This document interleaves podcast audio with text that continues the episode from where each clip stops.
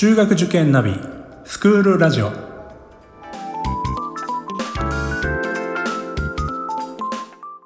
スクールナビゲーターののびるです。この番組は中学受験を目指すご家庭に学校の先生からの生の声や受験に役立つ情報をお届けするラジオです。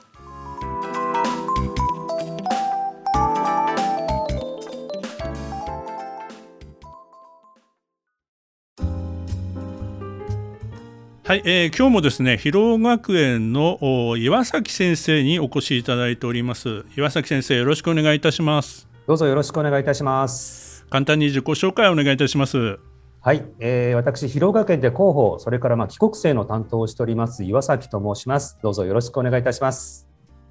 えー、前回ですね富田先生からですね、まあ、広尾学園さんの魅力をたっぷりお話していただきましたんで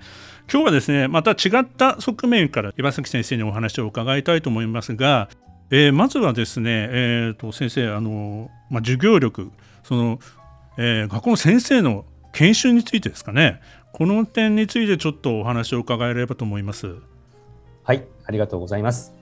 そうですねあの私の方からお話ししたいのは、やはりこの学園のですね授業力の高さというところになります。まあ、この授業力をですね維持するため、そしてまあさらに発展するためにですね、まあ、学園では定期的に教員研修を実施しております。まあ、夏季と期春季と、まあ、長期の休みの後は必ず教員研修から始まるんですね。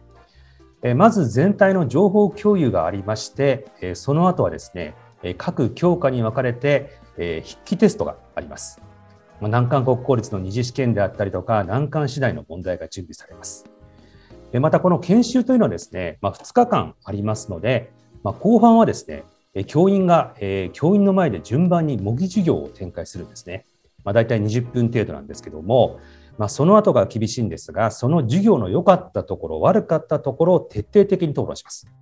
まあ、そして、まあ、これは共通していいなというところはですね、えー、全員で真似しようということでですね、まあ、授業力全体の底上げというところに非常に力を入れております。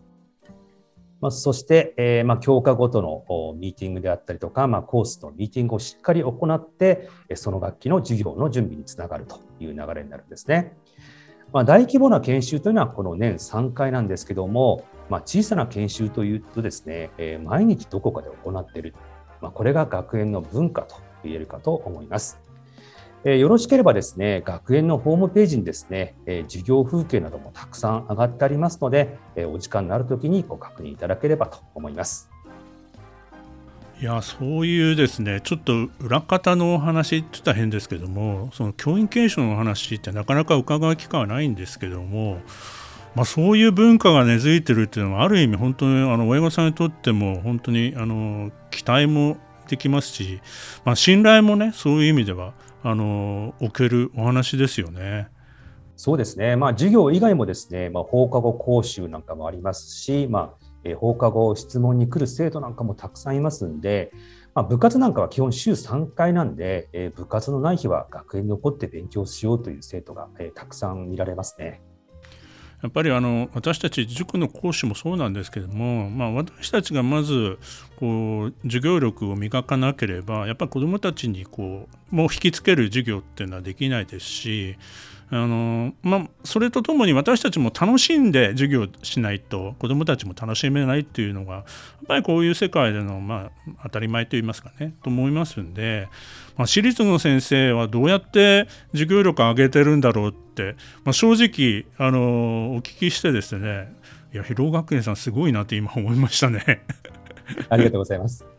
あのフィードバックなんていうのは本当その何ていうか自分がこれが良いと思ってやってることに対してこう人からこう、まあ、意見をもらうっていう時って結構辛い部分もあるじゃないですか。そうですね。もうこの研修においてはもう先輩後輩全く関係ありませんのでこの時はもう後輩からもどんなことでも話せるという雰囲気があります。あでもいいですね本当あのまあ、機会があれば ぜひ拝見したいぐらいのお話ですけども、はい、ありがとうございます。はい、えー、続きましてですね、キャリア教育ですね、こちらの方もちょっとご紹介いただけますでしょうか。はい、えー、このキャリア教育もですね、今、えー、学園が力を入れている分野の一つということになるんですけども、まあ、年間を通してですね、非常にたくさんのプログラムがあるんですね。まあ、例えば、まあ、5月にこうロボット講座で始まったりとかですね、えー、大学のツアー、まあ、それからま DNA 鑑定講座、天文合宿、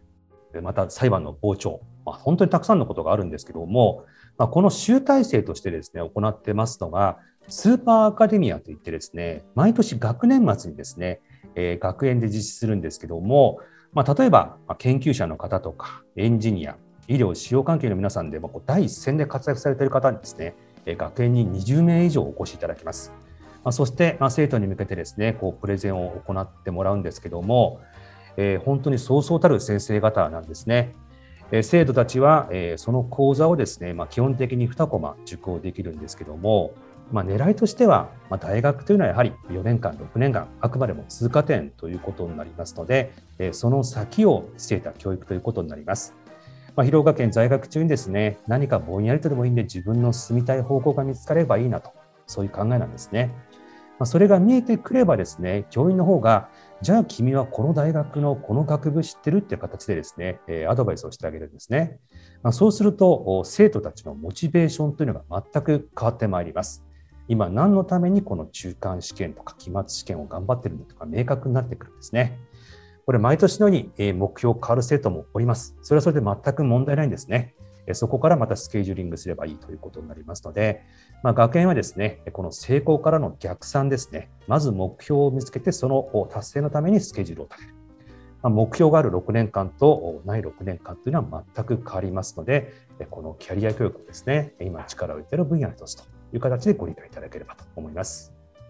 まあ、一流の話を聞くっていうのは中学高校時代のその多感な時期っていうのはめちゃくちゃ大事だと思うんですよね。そうですね、はい、あの実際にどんな方がこれまでお越しになられてますか？そうですね、あのー、例を挙げると、まあ、きりがないんですけども、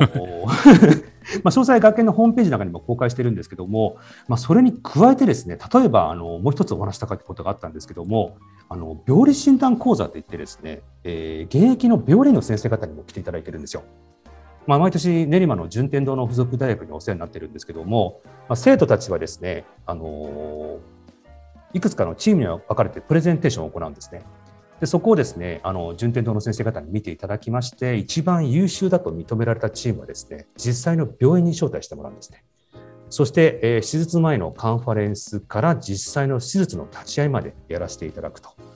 まあ、これまでですね、まあ、中学、高校のカリキュラムではなかなかこれ考えられなかったことかと思うんですけども、今そんなことにもチャレンジしています。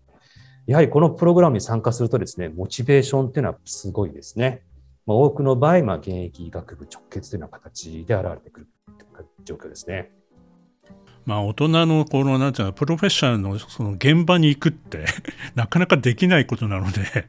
そうですね、まあ、すごく刺激はあると思うんですよね、はい、はい、研究活動においても大変なことたくさんあるんでこうかっこいいからそれを目指すということじゃなくてそういった辛さというところもこう見ての見てですね。そして、えー、自分のこう信念を確かなものにしていくという形ですかね。うん。いやいいですね本当。あの先生方もまあね同行されると思うんですけど、はい、やっぱそういうところに行け行くと先生方もなんか改めてそうですね。刺激を受けますしよくいただくのがですね保護者の方もこう参加したいという話をいただくんですけどそれは今残念ながら お断りしている状況ですけど、ね、もう切りなくなっちゃいますもんね。はいそうなんですよ。子供の特権みたいな感じですね。そうですね。はあ、なるほど。ありがとうございます。はいまあ、あの多分あの6年間通していろんなそういうあの刺激を受ける機会っていうのが多いんだと思うんですけどもやっぱそうやってあの中学高校で本物を見るっていうか知るっていうその経験が、まあ、次の大学に進むっていうことのモチベーションになるってさっきもおっしゃられた通りだと思うので、はい、まあ、そういう意味でもその学校のプログラムとプログラムあの授業の内容とそれからそういったあのキャリア教育が、まあ、あのうまくこう噛み合ってで子どものあのその先の進路にこう結びついていくっていうことなんですね。そうですねおっしゃる通りです。ありがとうございます。えー、なんかこう前回の富田先生のお話もそうなんですけど岩崎先生のお話も聞いててなんか私自身もワクワクしてしまいます。私のあの実際のあの子どもの時、えー、学生の時を考えるとですねこんな学校はなかったなと思うのがやっぱ多々ありますね。そうですねはいえー、それからではあの先生入試のことですねあのやはり広尾学園さんもういろんな入試をされているので、まあ、このあたりをちょっとご紹介いただけますか？はい、えー、入試に関してですね、これ非常に今質問が多いところなんでですね、えー、まあ、音声だけでお伝えするのはなかなか難しいんですけども、かいつまんで、えー、お話したいと思います。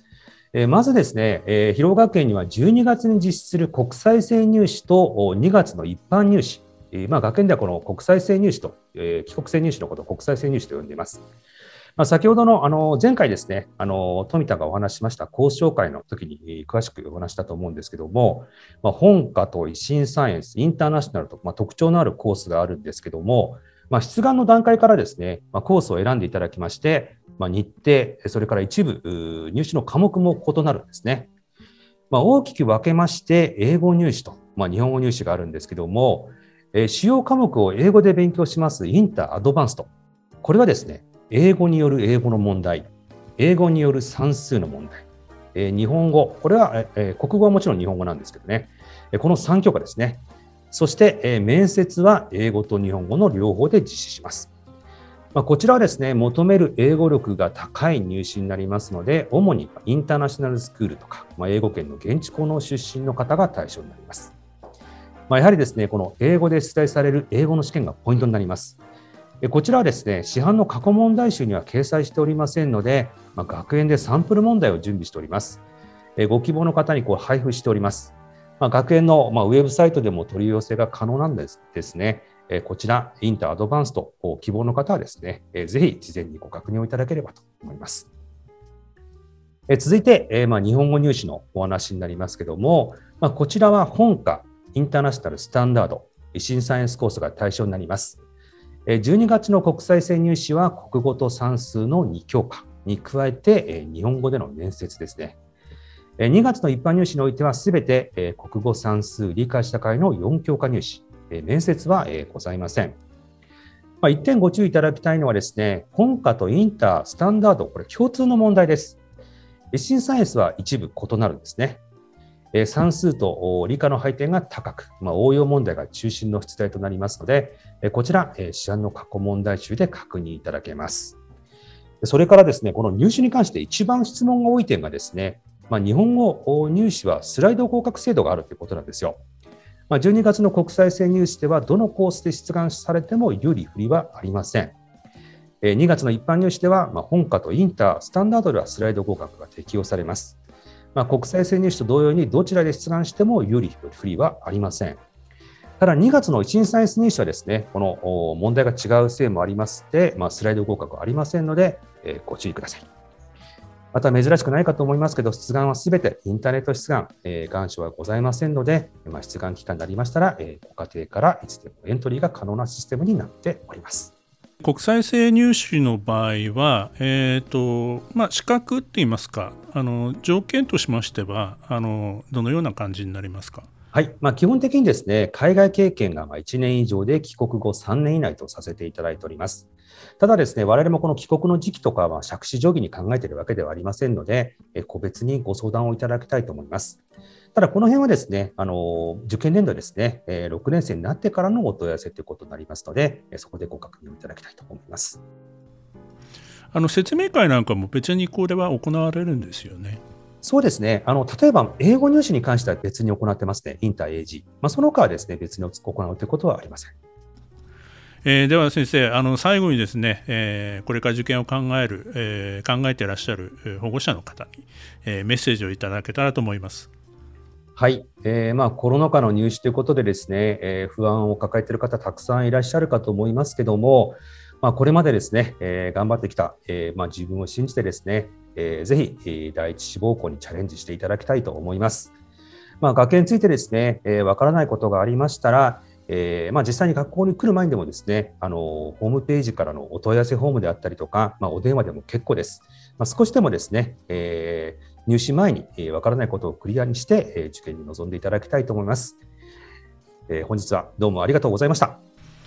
はい、えー、今日はですね、広尾学園の岩崎先生にお越しいただきました。どうもありがとうございました。ありがとうございました。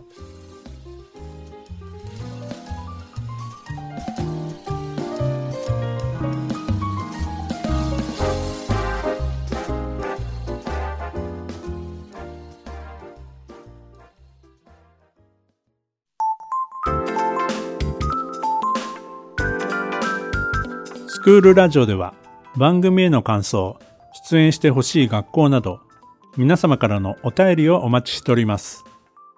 また受験に関する質問や相談にもお答えしていきますので概要欄の Google ホームからお気軽にお寄せください。Apple、Amazon、Google、Spotify などの無料のポッドキャストアプリで